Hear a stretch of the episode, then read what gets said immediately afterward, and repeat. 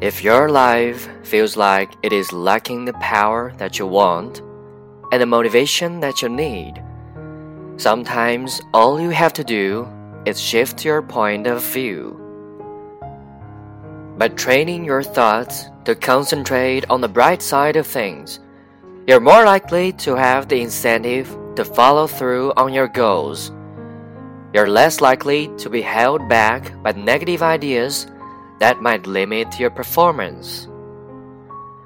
Your life can be enhanced and your happiness enriched when you choose to change your perspective. Don't leave your future to chance or wait for things to get better mysteriously on their own. You must go in the direction of your hopes and aspirations. Begin to build your confidence and work through problems rather than avoid them.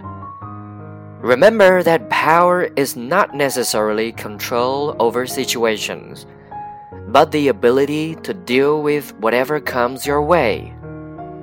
Always believe that good things are possible, and remember that mistakes can be lessons that lead to discoveries.